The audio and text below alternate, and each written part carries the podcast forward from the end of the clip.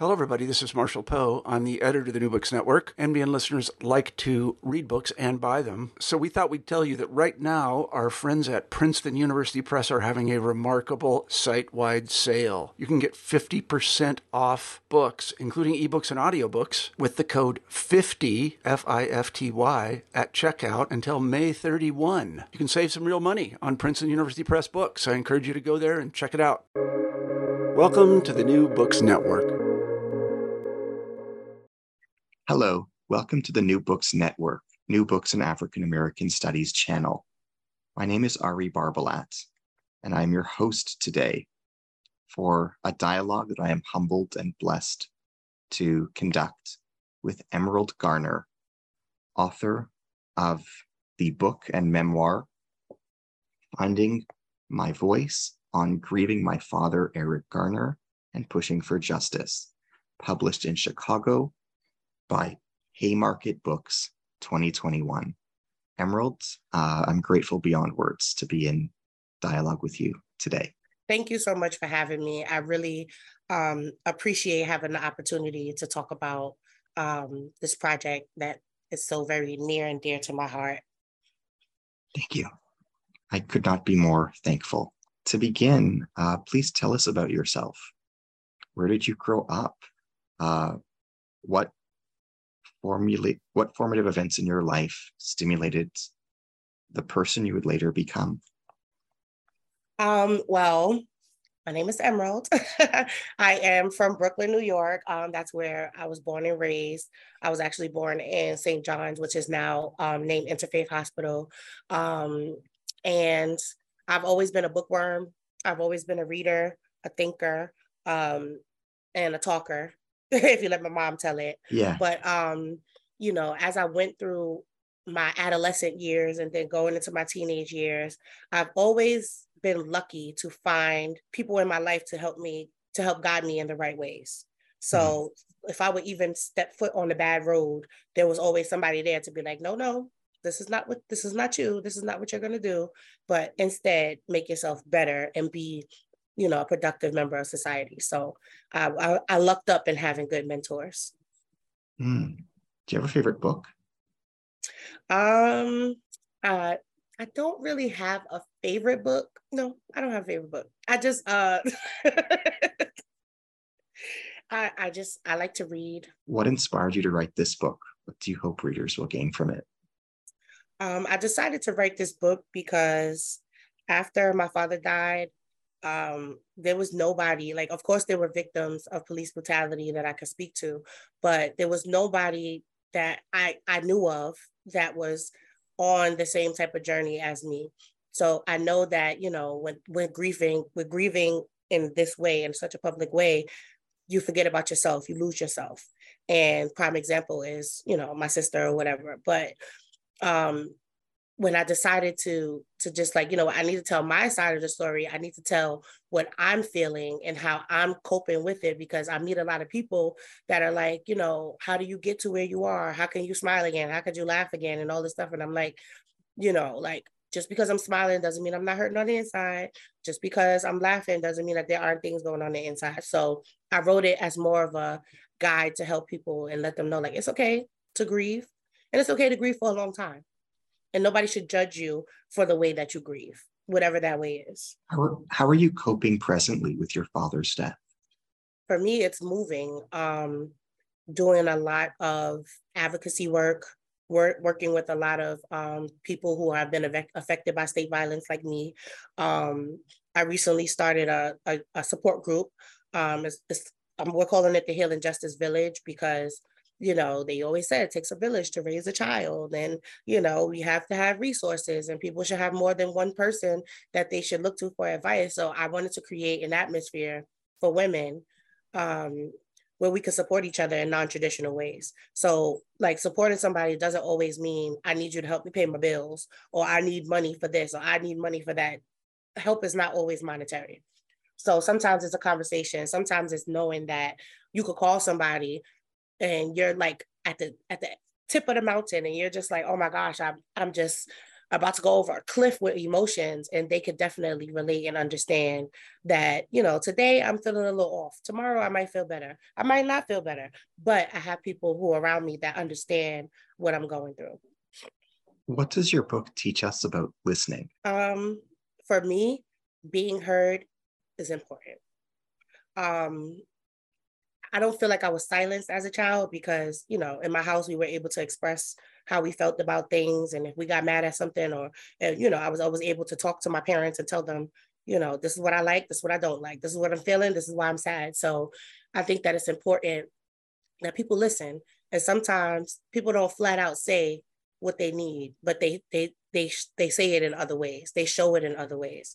So it's just one of those things where it's like, in order for you to know what I need, you have to listen. And in that listening, I need you to hear me. I don't need you to just tell me what I need to hear because I'm having a bad day. No, actually listen to me and help me in the way that I need to be helped. What was your week like prior to the shock of your dad's death? Um, the week prior um, was a normal week. Um, I had just gotten a job at Payless as a store manager. Um, I went from being a supervisor to a store manager. So I was super excited about that. And, you know, just managing my own store, becoming into my own self, um, you know, receiving a higher salary. And it was just, I was just so happy. Like, you know, I worked from being a sales representative to a cashier to a supervisor to, you know, uh, a shift leader to all these things. And now I'm finally a store manager. And then I believe it was like three weeks later that my father passed away well, that he was killed, and then everything just starts to spiral. So before that, I was living my best life. What was your last memory of time spent with Eric before he was killed? What did you do together? What did you talk about? What was his mood? Well, the weekend before, um, the weekend before he was, he had all the, they, my mom and my dad had all the kids. So all the kids means my daughter and um, Erica's daughter. So, because we were the only ones that had kids at the time, and Alyssa did. Um, my sister didn't have my nephew. Um, we went to a barbecue in Coney Island um, with with you know my father's side of the family, and you know he was working the grill. Um, you know the kids were running around playing, and the funniest thing I remember is my mom. You know she has rheumatoid arthritis, so her hands don't work like you know they don't function how regular hands work.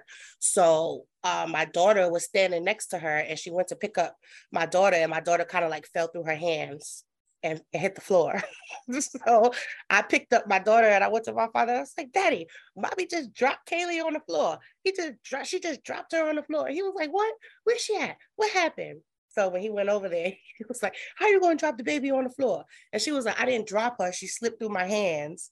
So that was that was the the joke for the rest of the night was my mom dropping my daughter. Can you tell us about Lora Dene King and her relationship with you? What is your relationship like with her? What did you learn from her? Um, I just want to say first that Lora is a rock star. Um, unlike me, she lost her father when she was younger um i mean when she was uh, like me she lost her father when she was older but the tragedy happened when she was a little younger i'm not sure how old she was when it happened but you know um after his his um unfortunate incident happened um you know he lived and then he started to suffer long-term damages. So you know he started to have mental issues because as a result to what happened to him. So it was just one of those things where we had like an instant connection, an instant bond, like, you know, soon as we start talking, it's just like, I feel those things too. And she's like, I feel those things too. And I'm like, you know, you just sometimes you don't know what to say to somebody when they're grieving, but she just had all the right words to say because she's been through it like me and she's she's fighting for it like me she's doing you know and i'm doing a lot of things um to take care of myself like her like she suggested and you know just just having that person that when they say, I'm sorry for your loss, I'm grieving for you, I feel sad for you, I'm, I empathize with you, I have compassion for you, and actually believing them. In your perspective, what are the similarities and differences between your loss of Eric and the fate of Rodney King? Um, the only thing I can say is that he lived after, mm. he lived to tell his story. Thank you. What does your book teach us about trauma? Um, I will hope that my message will come across come, come across clear that it doesn't matter how, let me make, make sure I'm wording this right. I want people to understand that it's not what you do, is how you do it. And not only that, sometimes people need an extra layer of care and an extra layer of empathy if you really want to get through to them. If there is a situation, there's a, a murder that happens, people need to be handled with care and they need to be, you know, understood and they need to be heard because it's not right the way that things happen and how you know cases happen. And this case gets about gets a lot of media attention but this case doesn't get a lot of media attention. And regardless to whether that case gets media attention or not that family still needs the help. So whether this this resulted in a big i'm all over the tv all over the place like eric garner or not where where it came to um brandon rodriguez who died in rikers island a year ago excuse me he's not getting the media attention that my father received but his family still needs help and they should mm-hmm. still get the help that they need, even if they don't make the five o'clock news every time that they have a progress or a regress in their in their case. Thank you for sharing. How did you get to know Etan Thomas? How were you introduced to him? Um, this was during All Star Weekend. Um, he was doing uh, an event at the church. Excuse me. He was doing an event at the church for All Star Weekend, and he invited and this was for young young boys in middle school so they reached out to a bunch of middle schools bus the kids to a location to have a panel about all-star weekend police brutality and you know just everything that's going on with the state of the culture and he invited me to come out like you know you don't have to talk you don't have to say nothing but i want you to witness this powerful event of people that support you that you don't even know that are supporting you and i showed up to the event um, we ended up going through the event. Everybody was talking. We had some really good good conversations. The panel was amazing. And then at the end, he was like, "Oh, just come up. You know, you don't have to say nothing. Just stand up and just stand right there, chill, whatever." Um, and then I ended up speaking, and I started talking. And then the way that the young people received what I had to say was it was amazing. And it and it made me feel like okay i have a voice to say things and people will listen. And after you know everything was done the young people that came up to me and spoke to me and, and tell me about you know their lives and stuff that's what really built our bond. That's what made our bond connect uh, made our bond stronger because i'm like i appreciate you giving me the the platform to to not only express myself but to also thank the people. And it's the young people like that how has his advocacy how has his advocacy work supported you and assisted you? Um, I was able to make a lot of connections with a lot of survivors. Um, I'm not calling us victims uh, of police brutality. We're survivors of police brutality, and um, I was able to make some great connections with him. Um, we did a lot of traveling, a lot of resources, a lot of referrals. Um, you know, when I when I need something or if I need something done or you know just something done on a larger scale, um, I could always tap in with him. I could always, um, you know, just just lean on him for advice, and I, I appreciate that wholeheartedly. To what degree have you suffered from depression in your grieving process since Eric's death? Can you comment on this experience? Um, it's been hard. I have my days, my up days, my down days. Um, I have times where I just don't want to go through the day. Um, and I just feel like sometimes it takes sometimes it takes a lot for me to um to get out the bed in the morning. But I start to remember that, you know, at the end of the day, I'm not only doing this for myself, I have I have my child and then two additional children that I need to take care of. And if I don't do it, nobody's going to do it. So that's how that's how I get myself out of the bed in the morning. That is just like if it's not me, it's going to be nobody. Because if nobody's with us while I'm here, nobody's going to be with us while I'm gone. So I have to make an extra effort to make sure that I'm here to take care. In your book uh, on page 20, you describe some of your physical symptoms as follows. You write, I was really struggling for a while, and I kept having nightmares replaying what happened, seeing the cops' faces standing around watching, the people driving by, nobody helping him. It played in my head over and over again, be, almost like a movie because I could see all the characters. I used to wake up completely drenched in a sweat or wake up crying. so hard my chest would be hurting, and I have asthma, so waking up to an asthma attack because the anxiety and torment from my dream, or should I say nightmare, was re traumatizing me while I slept. So when I woke up, I would just be sad the rest of the day. For a while, I was scared to go to sleep, like the old school Freddy Krueger movies when they would be doing everything they could to stay awake because they didn't want Freddy to get him. That's how I was afraid of going to sleep for a while because I didn't want my thoughts and my nightmares to get me. And that's the part that people don't know about. How long did the symptoms that you allude to in that passage continue for? Do they still um, persist? It, it still happens um, sometimes. It, it absolutely still happens because, you know, it doesn't happen as intense um, because I'm, I'm working on myself.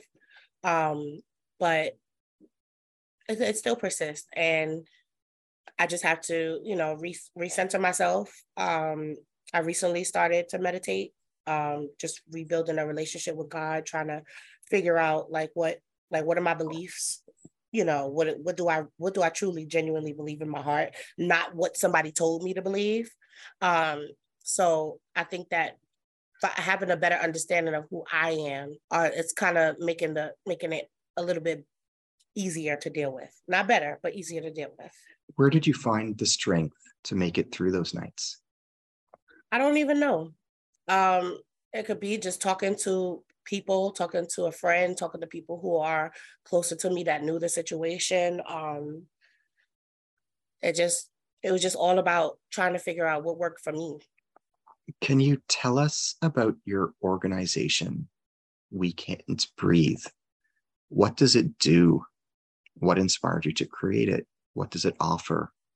Um, can you tell us about it? Um, sure, absolutely. So We Can't Breathe was created, you know, of course, after my father cried 11 times that he couldn't breathe and the police ignored him. Um, then three years later, my sister died. So it was the We Can't Breathe um, that I that I developed because my father and my sister. So we focus on um, eliminating all forms of state violence and focusing on mental health. So the mission is to get young people support um, and just to get people support, period. So we have three pillars, which is Heart for Justice, Job for Justice, and After Five for Justice, which are three mental health um, three mental health programs that we have. After Five for Justice is a hotline that people can call if they just want to talk. It's actually up and live. And if you call it, you'll get my phone or somebody else on the team. Um, Jobs for Justice is a, is a job development program um, that we would try to bring into schools, um, starting at around middle, school up until high school and through college um, support. And um, Hearts for Justice basically focuses on mental health in its entirety. So how do how do we go through everyday life? How do we pay bills? How do we you know clean up the house? How do we make sure that we have toiletries? So just all of those things wrapped into one because those things can affect your mental health.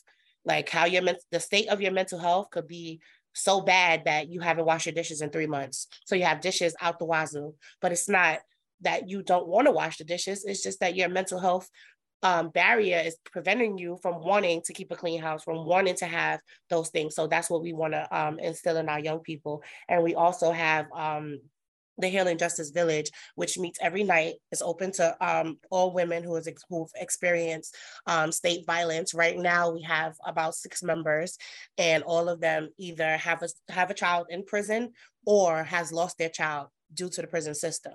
And um, we support each other in major ways um, and our um, our goal is to have the support and the resources that we need for our women. Um, for example we need childcare resources we need mental health resources we need um, transportation resources and sometimes they are not available to us. So we try to lean on each other to figure out how we can help each other. And um, we can't breathe is the the the the big idea for what I, how I want to push those programs forward.